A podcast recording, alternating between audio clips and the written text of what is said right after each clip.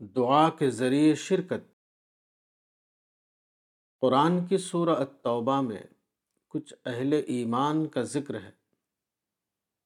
غزوہ تبوک آٹھ ہجری کے موقع پر چونکہ نفیر عام تھی،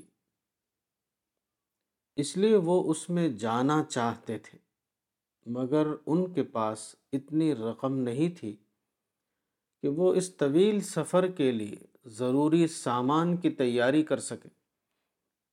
وہ رسول اللہ صلی اللہ علیہ وسلم کے پاس مدد کے لیے آئے، مگر آپ نے معذرت فرمائی۔ اس واقعے کا اشارہ قرآن کی ایک آیت میں اس طرح کیا گیا ہے۔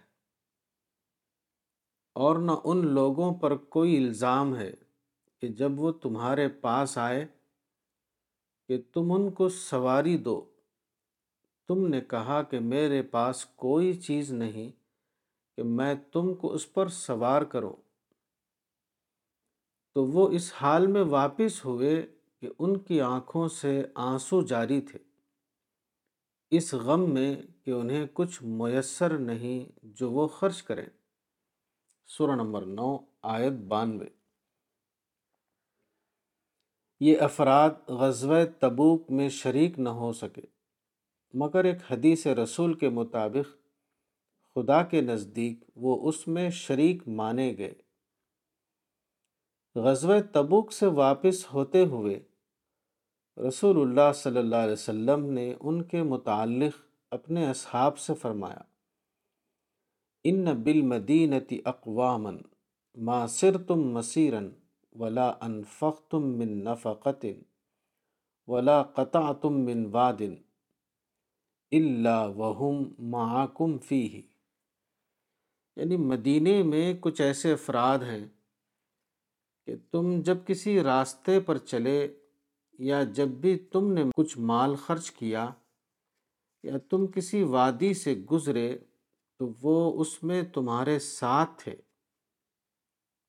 القرطبی جلد آٹھ، صفحہ دو سو بانوے، مسند احمد جلد تین، صفحہ ایک سو تین۔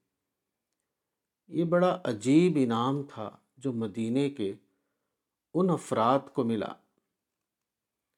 یعنی عمل کے بغیر عمل کے انعام میں شرکت۔ میں غور کرتا ہوں تو مجھے محسوس ہوتا ہے کہ یہ انوکھا انعام ان کو اس میں اعظم کے ساتھ دعا کی بنا پر ملا۔ مجھے ایسا محسوس ہوتا ہے جیسے کہ وہ اپنی تنہائیوں میں رو رو کر یہ دعا کر رہے ہوں کہ خدایا، تو نے دوسروں کو جو انعام عادل ہونے کی حیثیت سے دیا، وہ انعام مجھ کو رحیم ہونے کی حیثیت سے دے دے۔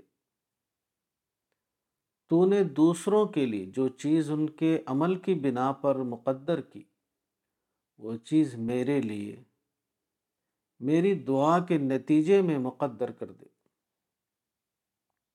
تو نے جو کچھ دوسروں کو استحقاق کی بنا پر عطا فرمایا، وہ چیز مجھ کو سوال کرنے والے کی حیثیت سے دے دے۔ دوسروں کو جو چیز تو نے استطاعت کی بنا پر دی، وہ مجھ کو عجز کی بنا پر دے دے۔ تو نے دوسروں کو جو چیز مومن قوی ہونے کی حیثیت سے دی، وہ مجھ کو مومن ضعیف ہونے کی حیثیت سے دے دے۔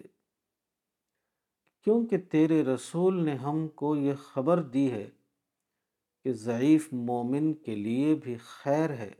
وفی کل خیر صحیح مسلم، کتاب القدر۔